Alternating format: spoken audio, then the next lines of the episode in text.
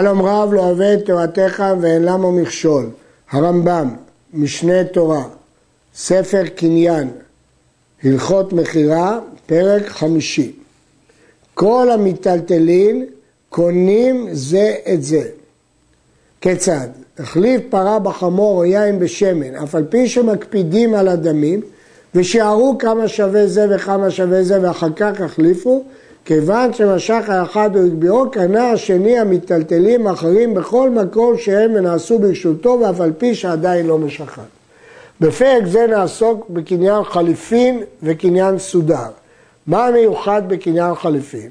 שכאשר מחליפים שני כלים ואחד מושך את הכלי כאן, הכלי השני נקנה אוטומטית לשני בלי צורך למשוך אותו. זה החידוש בקניין חליפין. יש להעיר שלכאורה פירות לא עושים חליפין.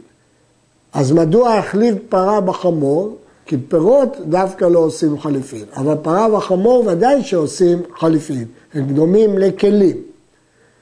אבל הרמב"ם מנה פה גם יין ושמן, ואלה פירות. מדוע הם עושים חליפין? אומרים המפרשים, שיש חילוק בין סודר, שמטרתו לגמור את הקניין, אבל לא לקנות את הסודר עצמו, ואז פירות לא קונים חליפים. זאת דעת רבנו תם. ואז צריך כלי. אבל אם חליפה שווה בשווה, לא הכוונה שהם בדיוק שווים, אלא לא עושים את זה כקניין, אלא מחליפים פירות בתורת שיווי דמים, אז אפשר אפילו יין ושמן. וכך סובר הרמב"ם. אבל הרבה ראשונים סוברים שאפילו החלפה בתור שווי אי אפשר בפירות, אלא רק בשור בפרה חיים שדינם ככלים. החליף חמור בפרה ותלה, הוא משך את הפרה ועדיין לא משך את התלה, לא קנה, שאין כאן משיכה גמורה וכן כל כיוצא בזה. פה החלפה את החמור תמורת פרה ותלה, אז כדי שיקנה החמור צריכים למשוך גם את הפרה וגם את התלה. הרשב"א כתב שהטעם של זה מפני שהחמור לא ראוי להחלק, אבל אם הוא אמר לו פרה ותלה בקור חיטים, ומשך את הפרה ולא את התלה, אז הוא יקנה חלק מהחיטים כנגד הפרה. זאת שיטת הרשב"א.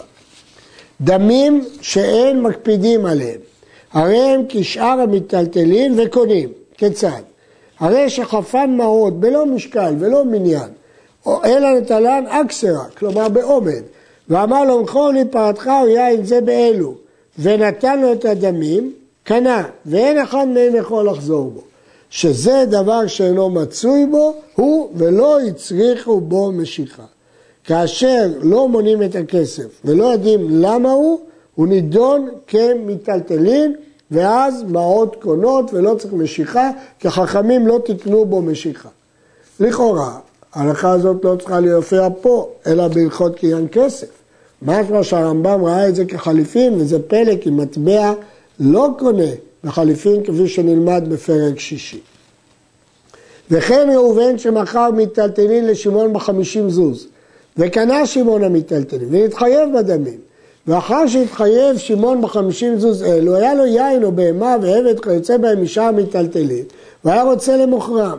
ואמר לראובן, מכור לי ב50 זוז שיש לי בידך בחוב דמי המכר. ואמר לו, הנה, קנה ראובן המטלטלין בכל מקום שאין, אף על פי שלא משך ולא הגביע, שגם זה דבר שאינו מצוי בו ולא הצליחו במשיכה. מעניין שפה קונים בחוב, אבל זה לא חוב רגיל, זה חוב שבא מחמת מכר, לכן קונים בו.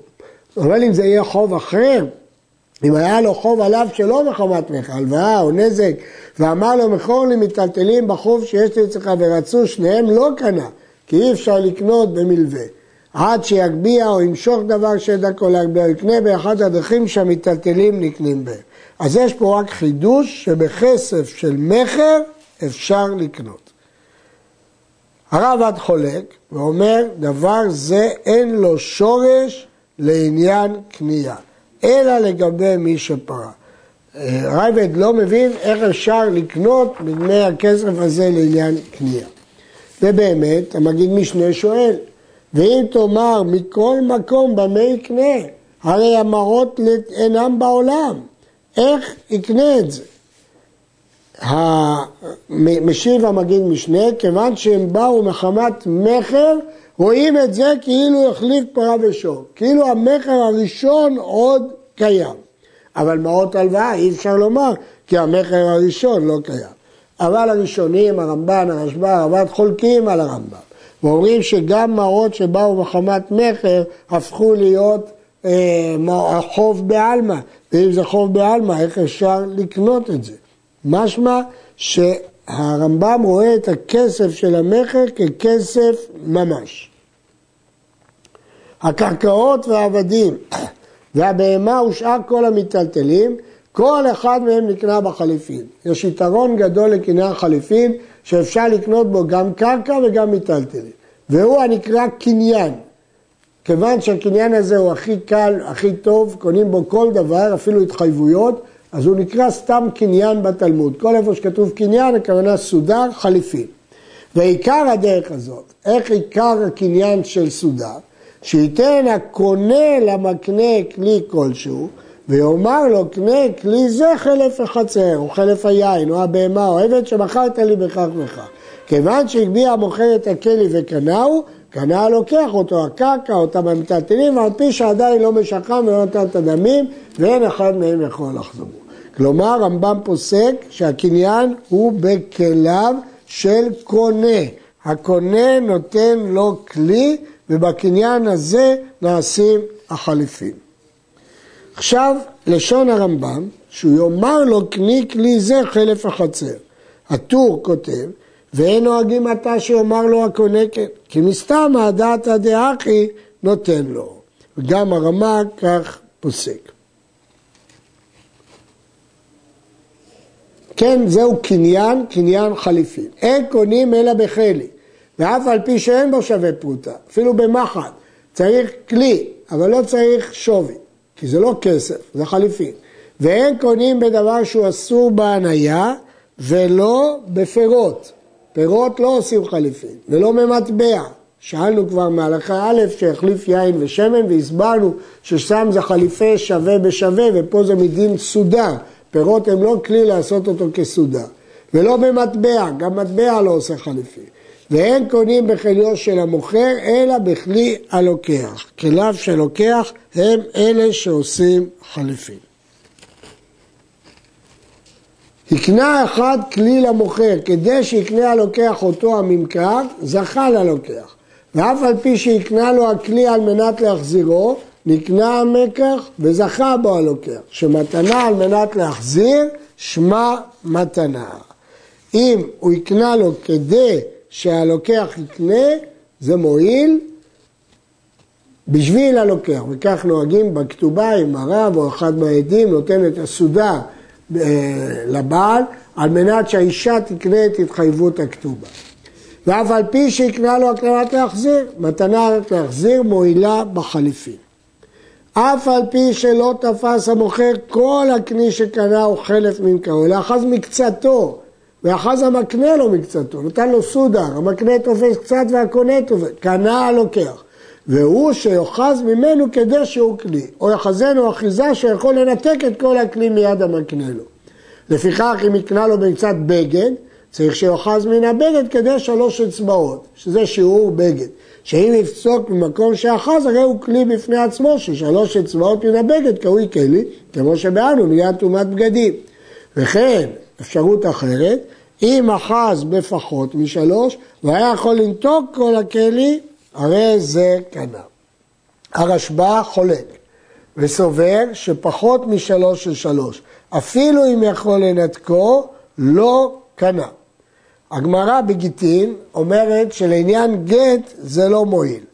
התוספות שעבדן, האם זה גם בכל קניין, או שזה דין מיוחד בגט. ברמב"ם משמע שבקניין רגיל, אם יכול לנתק, קנה. זה שכותבים בשטרות, וקנינו מפלוני בכלי הקשר להיקנבה, במנה דחה של המקנבה, כלי להוציא הפירות וכיוצא בהם. צריך סודה, כלי. הקשר להוציא איסורי הניה, שאי אפשר להקנות בהם. לקנות בו, להוציא כליו של מוכר, שצריך להיות כלי של לוקח. זה הקניין אינו צריך להיות בפני עדים. אין דין של ידי חלוט בקניין סודר, אלא אם היה בינו ובין חברו קנה. כמובן, אם רוצים לברר שהוא לא יחיש אותו, צריך עדים, אבל לא כעדי קיום. שלא הצריך התורה עדים בדיני ממונות, כמו בקידושין וגיטין, אלא לכופר. קידושין וגיטין, העדים הם עדי קיום. אבל המוכר או הנותן או הסוחר או המשאיל וכיוצא בהם אינו צריך עדים. וכיוון שקנה הקונה בדרך מן הקניינים שקונים בהם, בין בהגברה, בין במשיכה ומסירה, בין בקניין, בין בחסר ובשטר ובחזק הקנה, ואף על פי שאין שם עדים. הרעבד כותב, אין הכל מודים לו בקניין, קניין סודר. מדוע? כי הגמרא בבבא בתרא דף מ' אומרת קניין בפני שניים, ואין צריך לומר כתובו. משמע שסודר קניין חליפין צריך לעשות בפני שניים. אומר המגיד, שם זה הדיון כשרוצים לכתוב שטר, אבל לא לגבי עצם קיום המקרא. הסיבה שיש שאומרים שסודר צריך חליפין, כי זה מעשה פשוט, אין פה כסף, אין פה חזקה, ואין פה משיכה, ואין פה הגבהה, כדי לחזק את הגמירות דעת, רוצים עדים. המוכר או הנותן שקנו מידו, עשו סודר. יש לכל אחד מהם לחזור בו כל זמן שעסקים באותו עניין. זה דין מיוחד בקניין סודר, שכל זמן שהם עסקים באותו עניין, אף על פי שהקניין בפני עדים, עדיין יכולים לחזור בו. זה דין מיוחד רק בקניין הזה. הפסיק העניין, אין אחד מהם יכול לחזור בו, אף על פי שאין ביניהם עדים. וכשם שחוזר המוכר והנותן, כחוזר הלוקח והמקבל כל זמן שעסקים באותו עניין. מה שאין כן בשאר דרכי הקנייה. בקניינים אחרים, אפילו שעסוקים באותו עניין, לא יכול לחזור בו. יש חולקים, ואומרים שעסוקים באותו עניין זה רק במתנת שכיב מרע שהוא יכול לחזור בו, אבל בבריא לא יכול לחזור בו. כך סוברים הרמב"ן והרשב"א. יש דברים הרבה שאין צריכים קניין, ואין לה קניין בהם טעם, כגון המשחרר עבדו, המגייש את אשתו, עושה שליח, או מוסר מודעה, או מבטל מודעה. מודעה זה שהוא אומר שהקניין או המכירה נעשו באונס, או המוכר לחברו חוב, או פיקדון שיש לו בידו, וכל כיוצא בדברים אלו. בעיקר הדין הם לא צריכים סודר, אבל נהגו רוב המקומות להקנות למקצת עדים כיוצא, ואומרים וקנינו מפלוני שעשה פלוני שליח, או שמחר לפלוני חוב שיש לו עצה, או שביטל המודעה וכיוצא באלו, אף על פי שאינו צריך. קניין זה שנהגו להקנות באלו הדברים אינו מועיל כלום, אין לו תוקף, אלא להודיע שאינו אומר דברים אלו כי משחק וכי מטל, אלא שגמר בליבו ואחר כך גמר. לפיכך אם אמר בלב שלם אני אומר וגמרתי לעשות דבר זה, אינו צריך דבר אחר כלל. בעצם לא צריכים פה קניין. מה שעושים קניין, לוודא שהוא באמת גמר בליבו. הדברים שאין בהם ממש, אין הקניין מועיל בהם כלום. כיצד? הרי שכתב בשטר, קנינו מפלוני שילך מסחורה עם פלוני, או שיחלקו החצר שביניהם, או שישתתפו ביניהם באומנות. כיוצא בדברים אלו כולם, הרי זה קניין דברים ואינו מועיל כלום, שהרי לא יקנה לחברות דבר מסוים וידוע, לא עיקר ולא פירות, עיקר הידוע. ולכן זה גמרא בבבא בתרא, דין ודברים קנו בידו, זה לא מועיל כלום, זה לא התחייבות כספית, זה לא דבר שיש בו ממש, ולכן לא קנו כלום. הרעבד סובר ששותפות כן נקנית בקניין סודר. דעת הרמב"ם לא כך, שהשותפות נקנית אם זה מביא את מעותיו וזה מביא את מעותיו בכיס אחד, ושניהם מגביהים את הכיס. זה, ואי אפשר להיות שותפים בקניין סודר, אם כן זו מחלוקת בין הרמב"ם לדעת הרעבד. עד כאן.